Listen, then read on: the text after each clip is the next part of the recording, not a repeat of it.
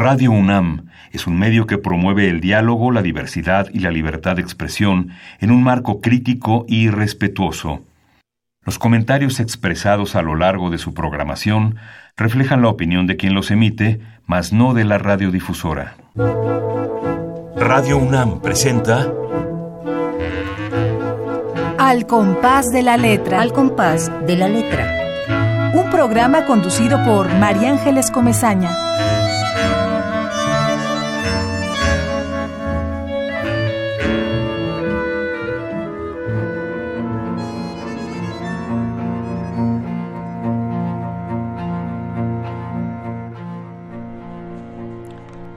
Hagan silencio ya, cállense un poco.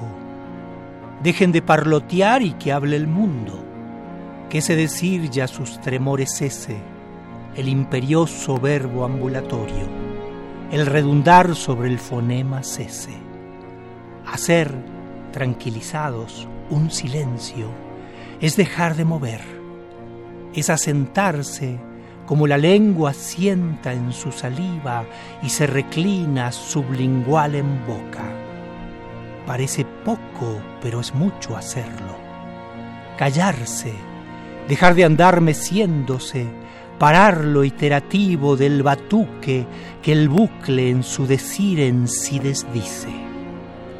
Dejen el chisme, escuchen, sin ganancia ni pérdida los juncos al inaudible roce de los juncos que orillan charcas vastos en verdecidos vastos humedales. Cállense ya, detengan el metrónomo en su pulsar mecánico, monótono, y cesen bataola.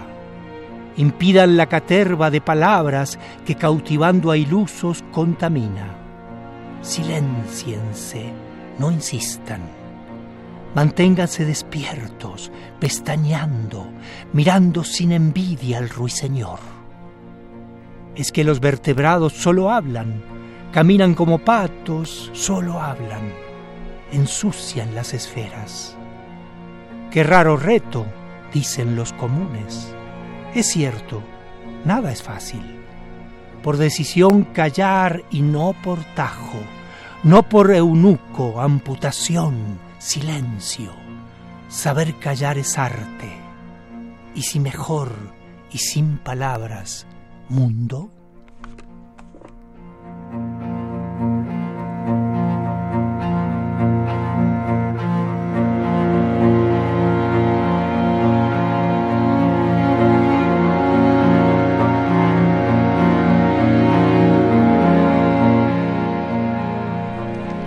Amigos, muy buenas tardes. Qué alegría un jueves a las seis eh, y poder escuchar esta poesía, este fervor por las palabras, esta enorme semilla que da un fruto, un tronco, un montón de árboles que son palabras y, que son hojas y que son letras y estoy muy contenta y muy emocionada, como siempre, como siempre, de estar en este espacio que Radio UNAM le da a la poesía y a sus creadores. Y en esta tarde, eh, más emocionada con la piel de gallina por haber escuchado este poema de nuestro invitado de hoy, eh, Víctor Sosa, a quien agradezco muchísimo que estés aquí, Víctor, y que nos dejes escucharte.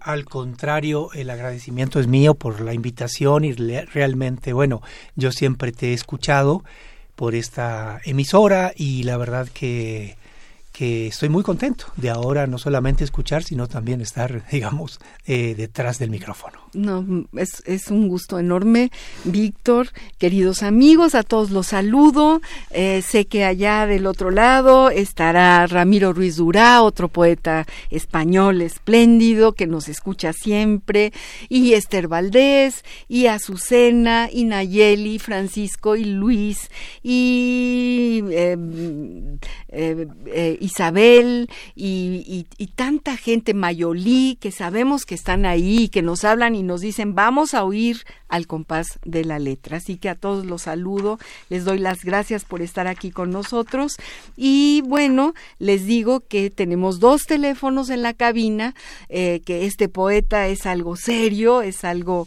importante eh, y, entrañable y sería muy importante para nosotros que nos llamen y que le pregunten a él todo lo que quieran preguntar sobre su creación poética. Los teléfonos en cabina 55 23 54 12 55 23 76 82 o también pueden mandar un Twitter arroba Radio UNAM, Facebook Radio UNAM. Bueno, desde ahorita, para que no se nos vaya a pasar el tiempo, le doy las gracias a don Agustín Mulia en los controles técnicos. Él es el que nos controla, como diría el clásico.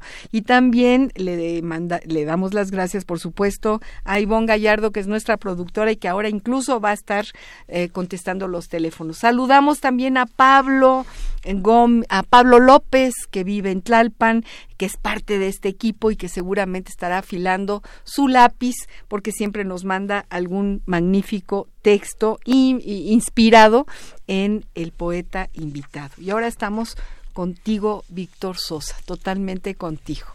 Ah, muchas gracias. No, bueno, pues yo leí lo que me mandaste y realmente me, tuve que hacer un trabajo de investigación eh, en términos de, de, de, cómo, o sea, a mí me, me sorprende la manera en que van embonando eh, imágenes y metáforas tan distintas y, y, realmente crece una de la otra. Me da la impresión de que es un tejido, o sea, tú vas haciendo puntadas en el enorme tramazón de tu poesía, Víctor. Tienes, tienes, tienes razón y es una, me parece muy, muy acertado porque es como un tejido, una textura en el que se van engarzando las palabras, los versos, aunque aclaro para aquellos que no están viendo los poemas, es poesía en prosa, pero es poesía. ¿Por qué? Porque hay una constante búsqueda del ritmo interior de, la, de, la, de, la, de, las oraciones. Había un cuento de Litzar Subide, de don Germán, nuestro queridísimo don Germán Litzar Subide, que hablaba justamente de si hay que entender o no la poesía. Eh, era un niño que le decía a su papá que había oído una, la lectura de, de algunas metáforas y que no las entendía, pero las sentía y entonces eh, Germán, de, bueno, en ese cuento resolvía diciendo, eh, pues es que es la fuerza de la música. Absolutamente. No hace falta que tú te metas a la comprensión literal, ¿no? Simplemente hay algo que se te va eh, fundiendo en la piel. Y eso es lo que haces con tus poemas y con nosotros los lectores. Sí, fíjate, efectivamente, fíjate que yo siempre insisto también en que la poesía está más cerca de la música que de la literatura tomando el término literatura como lo tomó Verlaine, algo diferente a la poesía, pues, ¿no? Es decir, la poesía es música con sentido lingüístico, pero está más cerca, evidentemente, del arte musical y eso es lo que hace que podamos escuchar un poema como quien escucha una sonata no, eh, es totalmente diferente la escucha del poema a la escucha, que también es importante y es otra, de la novela, del cuento, por supuesto, ni hablar del ensayo. Ahora, la buena novela, el buen cuento e incluso el buen ensayo, cuando tiene elementos poéticos que toma de la poesía, se enriquecen claro. sustancialmente. Claro. Entonces ahí tenemos un Rulfo. digamos, la cuentística de, Rulfa, de Rulfo es básicamente poesía en prosa. Y música. Aquí estuvo eh, Julio, Julio, ay, ahora no me sale el apellido, ahora, me va a salir, eh, eh, que, ha hecho una ópera de Rulfo, una ópera, Estrada, Julio, Estrada, como mi amigo querido, mi hermano. Julio Estrada hizo todo, se fue a oír los sonidos de Rulfo allá arriba, allá en, los altos de Jalisco, para poder hacer realmente una ópera de Rulfo. Absolutamente. Y él tiene un libro que ya ha publicado hace muchos años, eh, que se llama Los silencios en Rulfo. Exacto. Que es extraordinario. y después hizo lo que la pieza que tú comentas, la ópera, que es una ópera extraordinaria porque no es una ópera, sino que es performance, es, eh, digamos, eh, diferentes eh, mucha mucha experimentación sonora es este es danza es coreografía es una, locura, yo creo que se metió muy bien en, la, en el espíritu que ustedes dos se parecen. O sea tu locura se parece a la locura de Estrada sí pero ojalá coincidamos algún día. Coinciden seguramente. Bueno se van a se van a querer mucho. Bueno. queridos amigos estamos hablando con un poeta uruguayo mexicano Víctor Sosa eh, nace en Uruguay pero ya ha vivido hace muchos años en la Ciudad de México,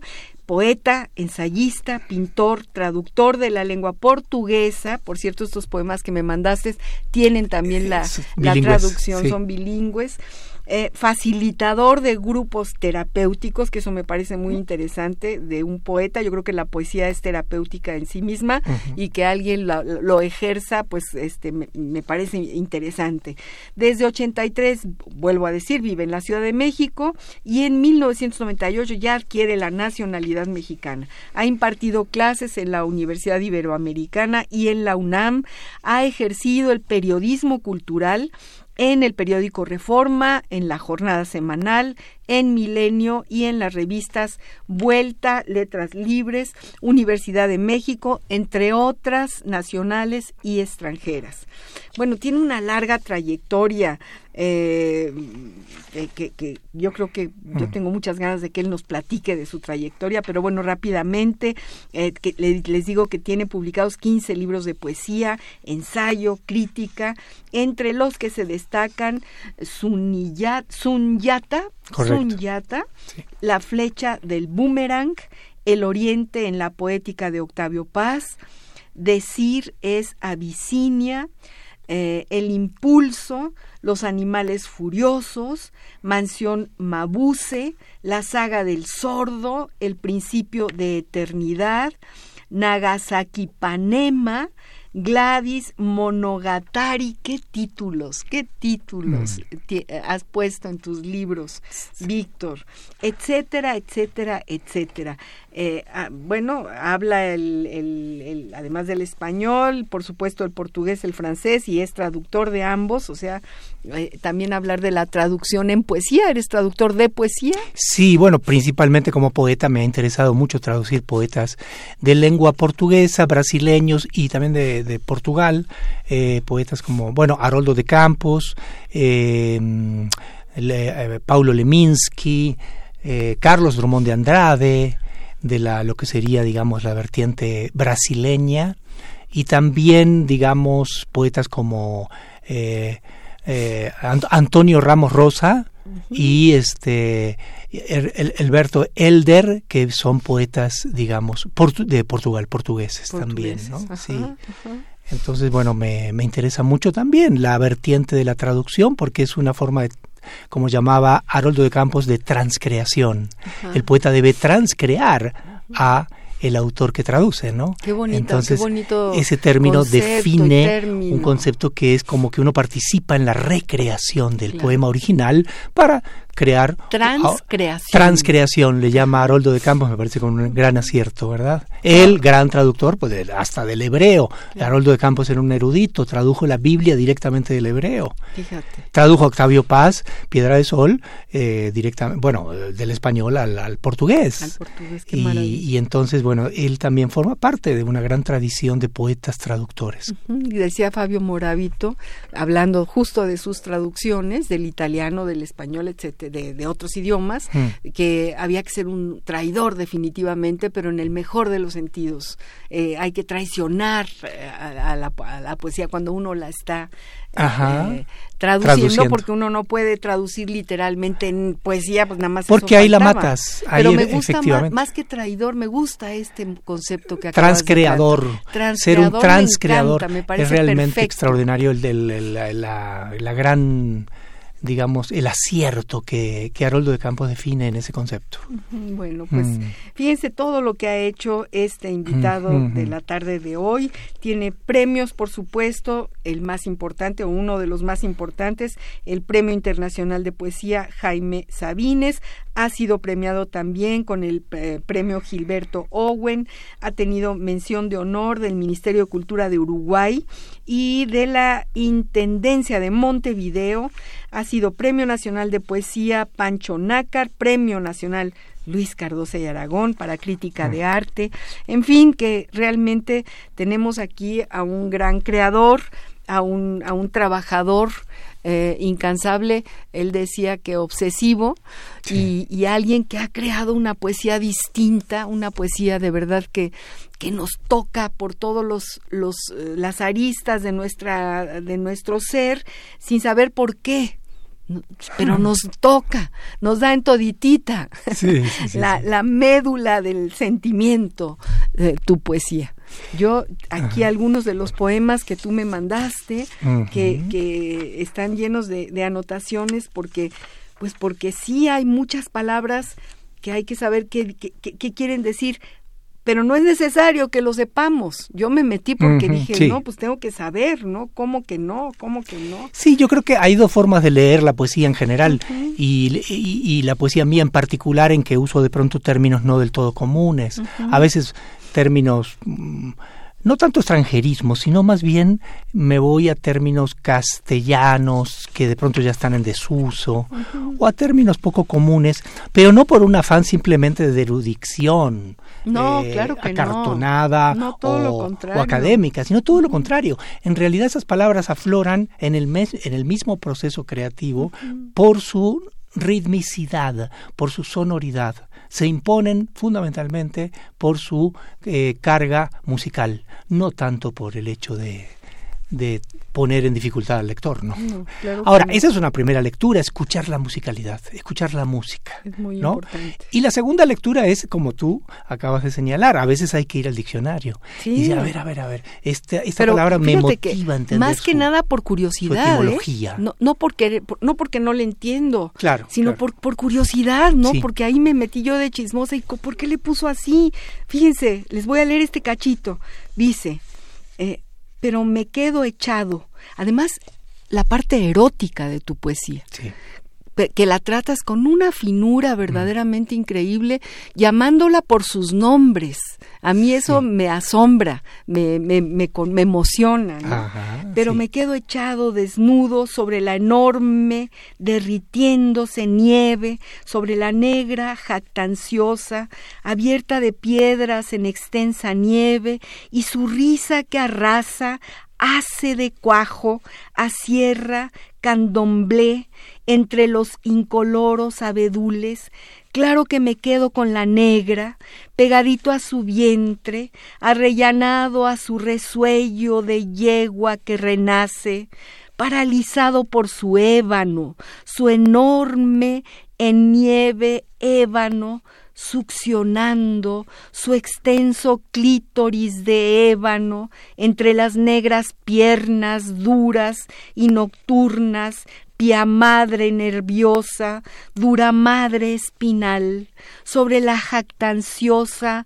muda nieve, ahí llorando mujo, prendidito a la ubre de la negra como un becerro entre los altos cerros de su extensas ubres, de sus extensas ubres, más extensas aún que la estridente nieve bajo los silenciosos abedules y abre como ría densos muslos para que salga, para que asome cráneo el predilecto de cuajo echándolo cayéndome del vientre de la negra al mundo blanco, al nevado, al incoloro nevado de mudos abedules. Mm, Uy, qué poema. Gracias por tu le como diría Borges, usted me mejora mucho, decía cuando lo leían no, sus pues, amigos. Es todo un reto leer este no, poema sí, sí, y que lo digas que lo mejore. No, no, no, Es un lo- reto,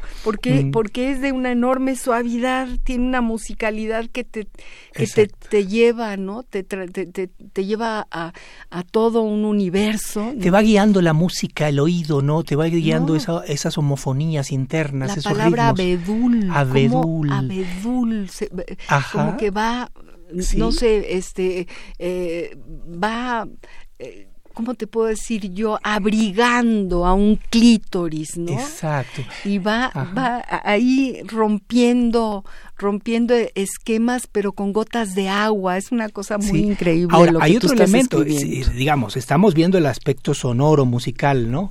La melopea que diría Ezra Pound, que debe tener todo poema, ¿no? Pero también otro elemento que es el elemento visual.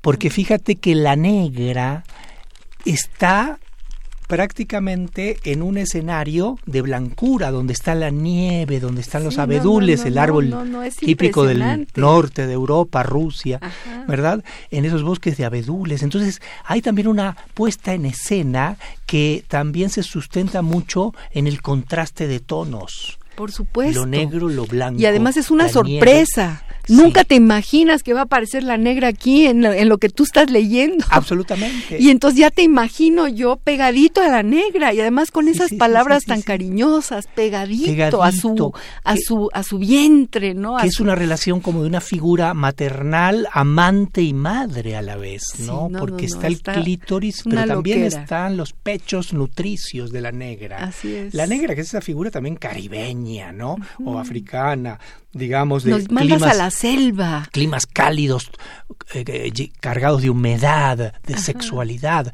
pero de pronto está en una, en una puesta en escena donde aparecen nieve. la nieve y los abedules. Así es. Ese contraste también le da una, efectivamente, no un, un este, una vertiente eh, visual muy rica el poema, me parece a mí. Inc- increíble, Sí. increíble.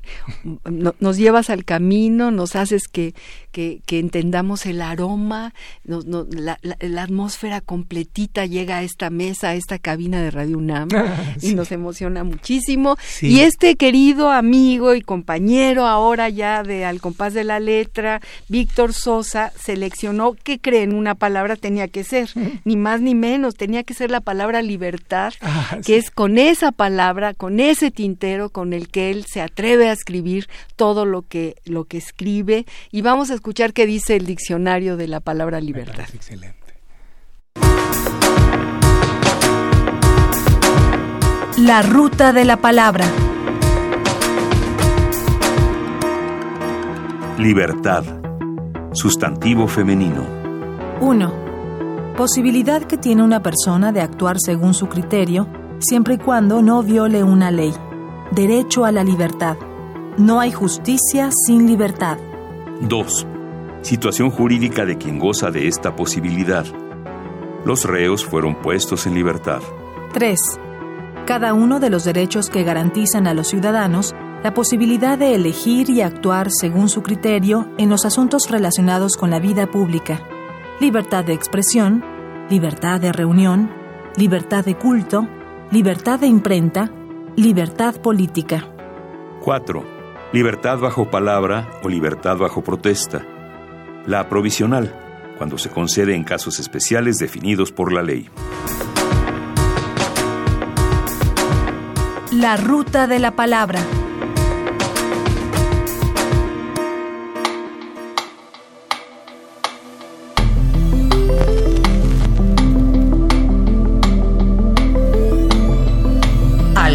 De la letra.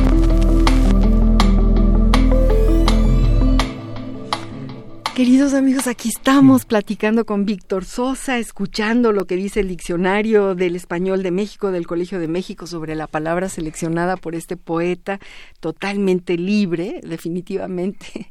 Este poeta que, que- que con toda la libertad eh, estructura y, y nos regala, nos, nos ofrece una obra poética distinta, sorprendente, eh, muy, muy, muy rica. Es como una mina.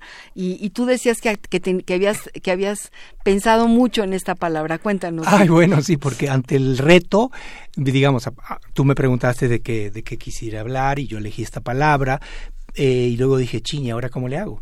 Porque no es fácil, es un concepto, ya escuchamos el diccionario, pero el diccionario se queda corto, siempre porque evidentemente son palabras que tienen una profundidad y una, digamos, unas resonancias mucho mayores que las definiciones eh, puramente eh, del diccionario. Ahora, yo pensé mucho en la, en la libertad y yo creo que es, es algo que nos mantiene constantemente preguntándonos qué es la libertad, ¿no?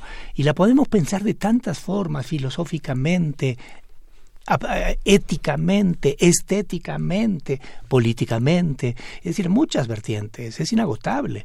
Pero pensemos simplemente en la libertad del individuo, la libertad esa que nos, que nos compete como como individuos. Entonces pensemos un poquito cómo se ha ido transformando, porque hoy gozamos de cierta libertad, ¿no? En esta modernidad o posmodernidad en que vivimos, pero antes no. En la Edad Media la libertad ni siquiera era un concepto que se pudiera pensar en términos existenciales o filosóficos. La libertad estaba condicionada por la providencia, estaba condicionada por un pensamiento, digamos, este dogmático, por un dogma de fe, finalmente, y por, digamos, eh, la imposición de este dogma ante, eh, ante los individuos. Es decir, tú no eras libre, sino que la providencia de, de decidía sobre ti. Así es. También un poquito en la antigüedad, diga, eran los hados, eran los dioses, era el destino para los griegos lo que decidía sobre el individuo. Entonces tenemos que llegar luego a la al siglo XVIII, el siglo de la Ilustración, para que cambie este concepto y comience a existir el concepto de libertad como justamente inherente al individuo. Ya es el individuo, como partícula de la sociedad, el que puede decidir su destino. Claro.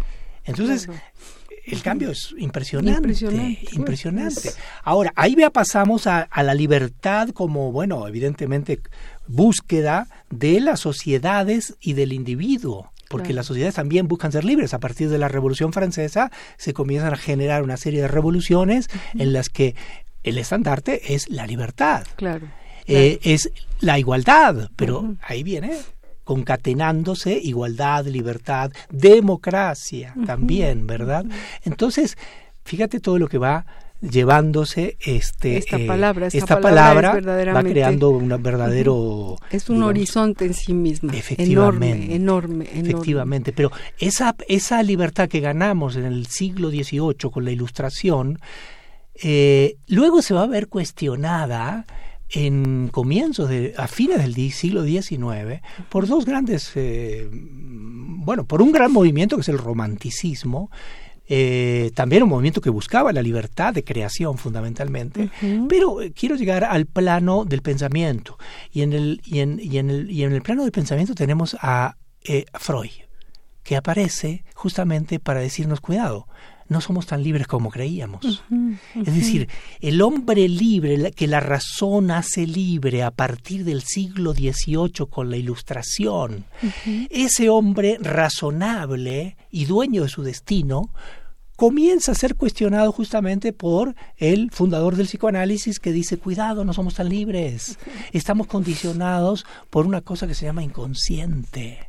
Estamos es decir, nuestro yo, ese que decide sobre nuestro destino, no decide tanto. en realidad quien está decidiendo mi vida es mi inconsciente, la em parte oscura. Y nos empuja al barranco y a veces nos espuja al barranco. Al barranco. Y todavía no sabemos, no, no hemos caído del todo, ¿eh? no, no, no, estamos ahí. ahí vamos, luchando, en el barranco, desde arriba. De las ramitas que, podemos. De las que podemos, así Pero bueno, ahí es, yo creo que es una gran revelación también volver un poco a esa oscuridad en el que el yo del hombre contemporáneo y moderno no es tan dueño de sí y que nos dicen cuidado, ¿eh? Debe haber también una parte oscura. Así es, así porque es. Porque el iluminismo lo que hizo fue iluminar todo tanto que nos ensegueció. Creímos que éramos dueños del mundo, del destino y del cosmos. Y ahora hay, hay fuerzas que nos dicen, cuidado, hay que cuidar la parte oscura también del ser. Claro, claro que sí.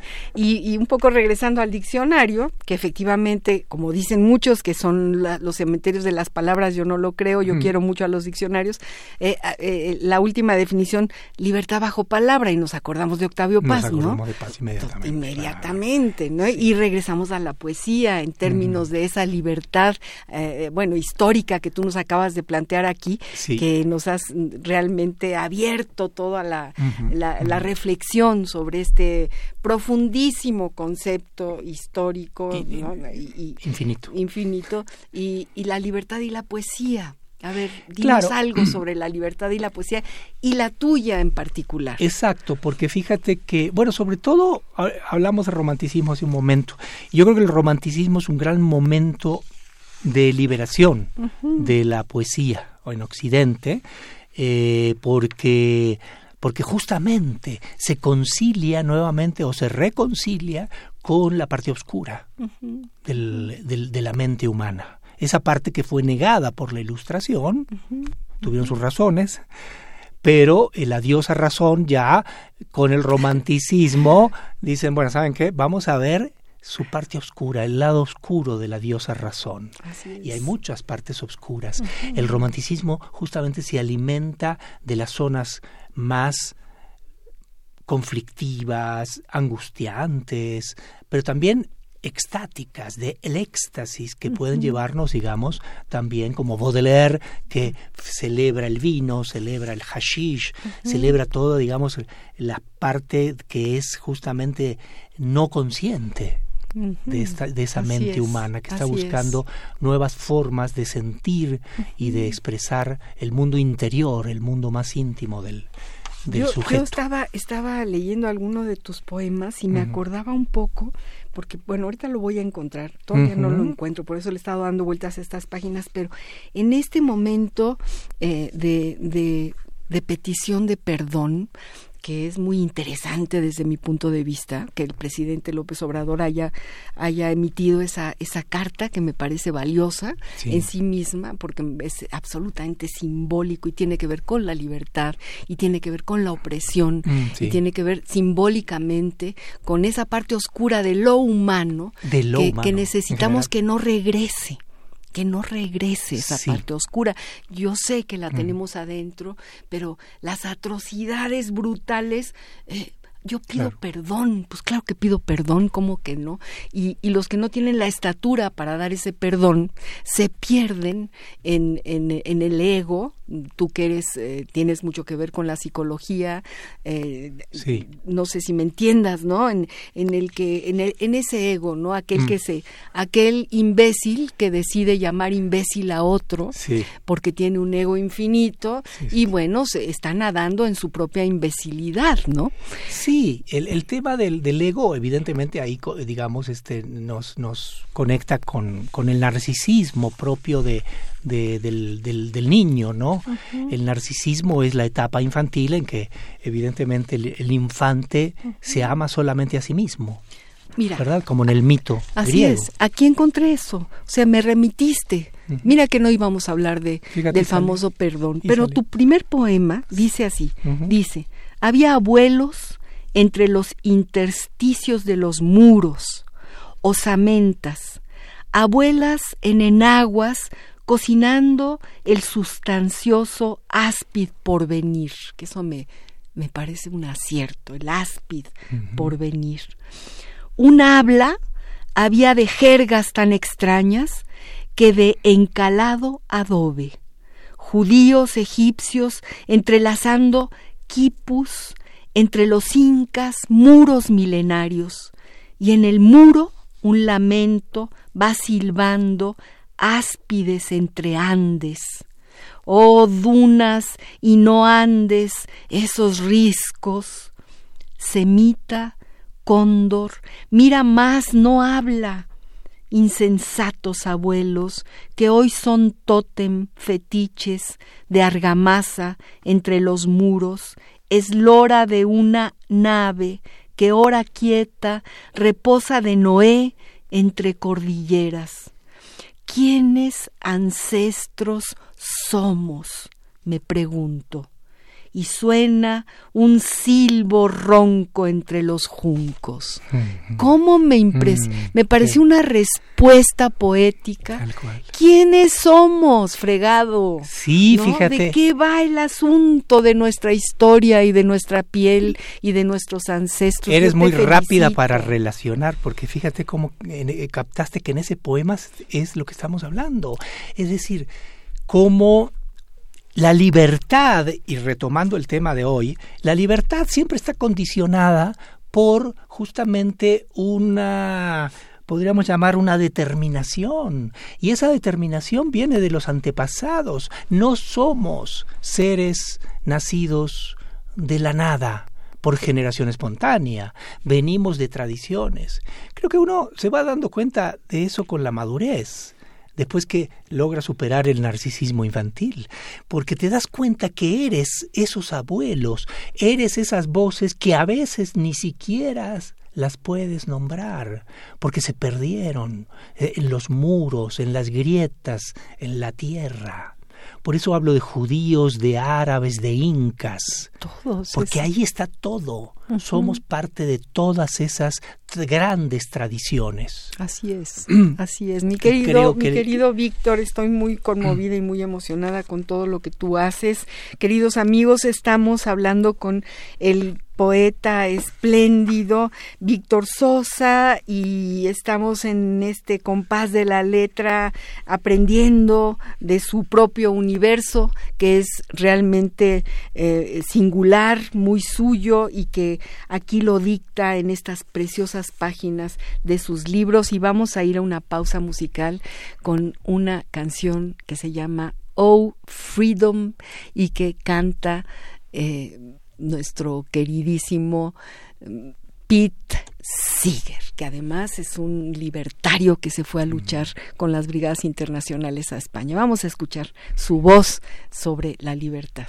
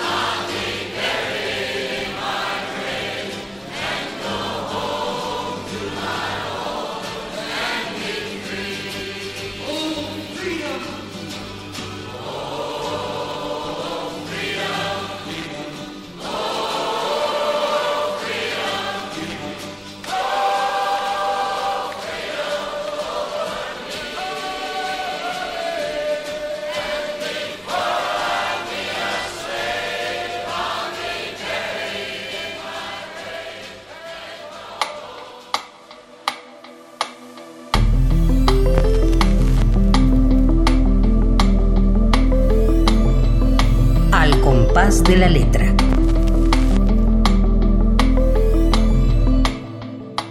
Queridos amigos, seguimos platicando con nuestro invitado de hoy, el poeta, el, el traductor, el eh, eh, eh, el maestro Víctor Sosa y nos da mucho gusto haber recibido ya dos llamadas que son para nosotros importantísimas. Mario Espejel Trejo, te mando un abrazo y me, estás dando un regalazo, un, enorme, enorme reconocimiento. Gracias. Muchas gracias, Mario. otro abrazo. Dice, me pareció hermoso el poema con el que abrió el programa Víctor Sosa. Y bueno, yo como soy una presumida voy a decir que también me dice y para la conductora me gustaría decirle que escucho el programa cada semana y que su voz me parece música. Pues ya con eso voy a pesarlo quíntuple cuando salga de Radio UNAM. Gracias, gracias Mario Espejel, lo aprecio muchísimo. Y bueno, Pablo López, que es nuestro compañero de este programa, que cada programa desde el principio, él toma su lápiz y escribe un texto dedicado al invitado. Ah. Nunca ha venido a Radio UNAM, lo tenemos que traer traer muy pronto y escribe textos magníficos con una enorme ternura, inteligencia, eh, ¿qué te puedo decir? Sencillez. Y vamos a leer este, este poema que, que está dedicado a ti, Víctor. Dice, El Pozo. Tesonero recinto que da vida a lo que la vida da. Sus voces son voces de tierra fértil son ojos que saben mirar al corazón de la espiga que clama su arrojo. El pozo con las cuerdas de la lira canta. La polea con las cuerdas del bajo, la vida con su voz de soprano pone belleza a sus notas. El eco el tono les da. El valle es majestuoso foro en el que el tiempo abraza la vida el dulce sabor de la vida uniendo sus brazos con el ser supremo. Dedicado a ti, Víctor. Muchas gracias, un muy bello texto. Y efectivamente la poesía nace de la poesía, la poesía inspira a otros poetas a continuar esta escritura que como las raíces y las ramas son infinitas, se expanden hacia, hacia abajo y hacia arriba, ¿verdad? Así es, y, yo quisiera que nos leyeras más y que, que nos léenos, léenos para que eh, los radioescuchas vean la cantidad de, de enorme cantidad de árboles, de bosques, de paisajes, de horizontes, de puentes, eh, traes ahí a tu, a tu poesía. Muy bien, vamos a, vamos a leer otro poema entonces. Yo oí las ocarinas, entre las altas cumbres, más altas que los cóndores, que las vicuñas altas, venteando entre las nubes ocarinas. Oí andino viento en silbo largo, un aire magro y fino, frío un aire, enhebrando los hoyos, monocorde, silbando un hilo fino entre el castañeteo que ni cóndores. Yo las oí invisibles, lejanas pero innúmeras. Parecían salir de esas rocosas crestas que ni vicuñas pisan, que ni cóndor. Ni aguzando el oído, ni el aguzado zorro oyó las ocarinas que yo oí. Un fino, tenso tono un vibrato invisible que ni aviscacha montañesa inmuta. Son cosas que se aprenden con el tiempo. Se aprende agudo a oír, moviendo como antenas las orejas, tensando todo el nervio con el tiempo. Así durante largos, tantos años, oí las ocarinas Aún hoy ensimismándome las oigo arriba entre las nubes de esos riscos, donde ni cóndor, donde ni yuyo ni lampaya crece, donde húmedo tirita hasta ese viento que enhebra en largos silbos ocarinas. Ay, qué bonito poema, qué poema. Agudizas tu oído, ¿no? Para oírlas. Aquí nos traes, nos, traes, nos traes el tono de las ocarinas. Ahora, fíjate que cómo se van dando las cosas de manera absolutamente espontánea, natural en la escritura, porque yo comienzo a hablar de las ocarinas, estos instrumentos, bueno, autóctonos de, de América, ¿no? En todo el continente hay eh, el uso de la ocarina. Ahora, yo comienzo a ubicar esto en los Andes. Yo jamás estuve en los Andes.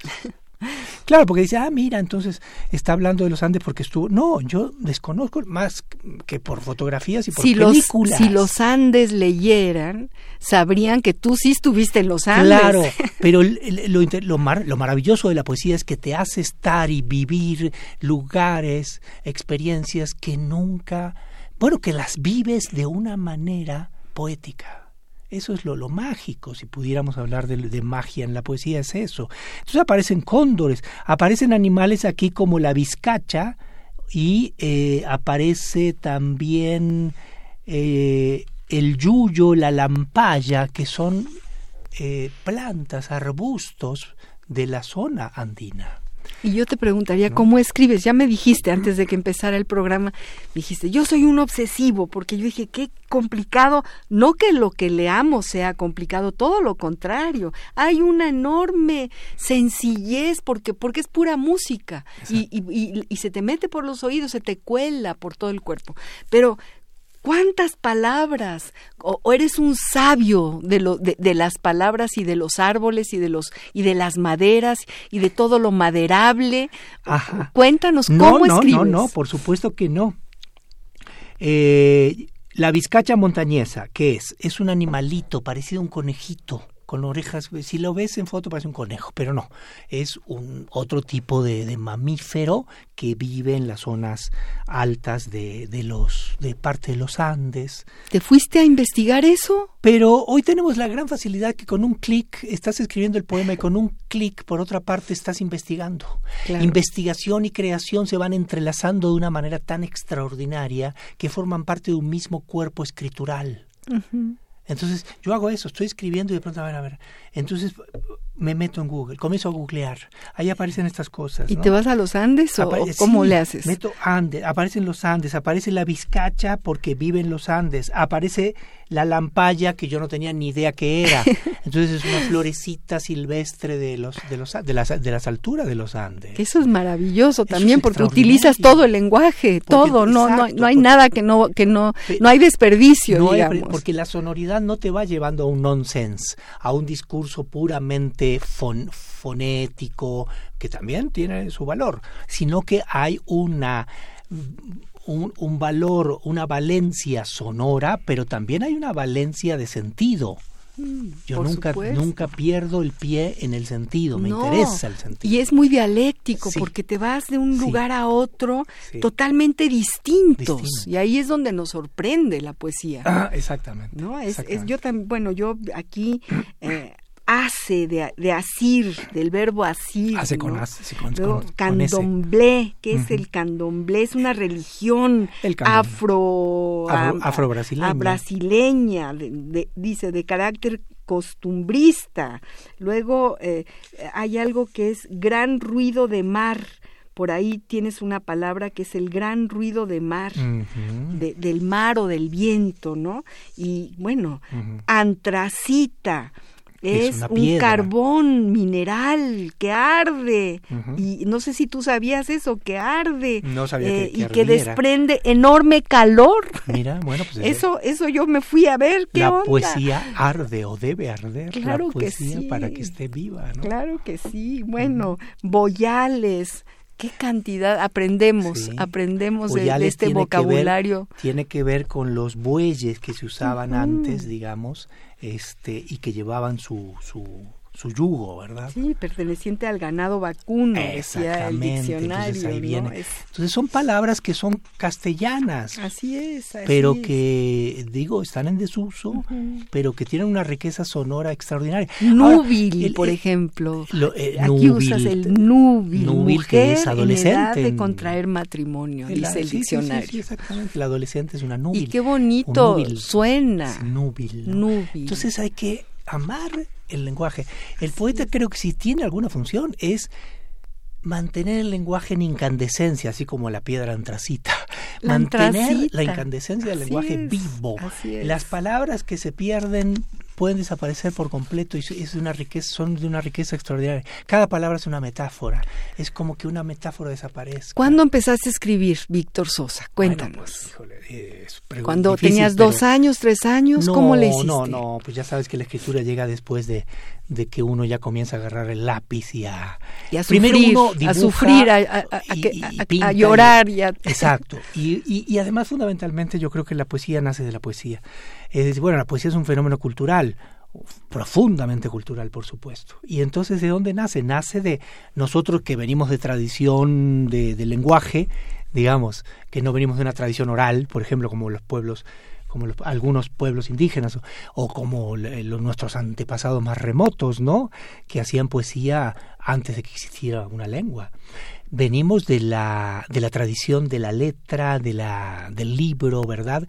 Entonces, claro, la poesía para mí nació de la enorme admiración de poetas que leí. ¿Cuándo? ¿Cuándo? ¿Cuántos años tenías? 12 años. ¿Estabas en donde? ¿En la primaria? 14 años. ¿En el bachillerato? ¿Quién sabe en qué estaba? Pero lo que sí te puedo asegurar es que estaba eh, comenzando a contactarme con la poesía universal. Con Antonio Machado, con, con eh, Miguel Hernández, con primero los poetas eh, españoles, por la facilidad de la lengua, por, el, por la familiaridad que nos con la cuales este, nos vinculamos con esa poesía. Pero luego... Eh, Lorca también. Lorca, naturalmente, la generación del 27. Pero luego, ya un poco más, eh, más grande, digo, pero siendo un adolescente de 16 años, conocí el surrealismo francés. Y eso fue básicamente una explosión eh, de, de, de, maravillamiento y de asombro. El surrealismo francés me abrió las puertas a decir esto puede ser cierto, esto sí se puede hacer, la creación puede ser libre. Volvamos, volvemos a la palabra de la libertad. La libertad sí es posible, ¿no? Porque justamente es una poesía y es un movimiento artístico, estético y ético el surrealismo de una importancia extraordinaria, no solamente para el siglo XX. Todo que ver con la libertad. Pero tiene todo que ver con la libertad. Y, ahí funda regresamos a la libertad y la escritura, la libertad y la poesía. Libertad y escritura y libertad en escritura. Podríamos decir que el surrealismo es la puerta hacia la libertad en la escritura. Imagino en este momento a alguien que está encarcelado de muchos años y, y puede escribir poesía. Qué enorme libertad. Efectivamente, y recordemos a los grandes, por ejemplo, San Juan de la Cruz escribió esa cosa tan libre que realmente respira libertad, que nos, nos alimenta con un oxígeno donde no podemos encontrarlo en otro lugar, en otro lugar que en ese poema que es el cántico espiritual. ¿Y dónde lo escribe? Lo escribe prisionero en Toledo, ¿verdad?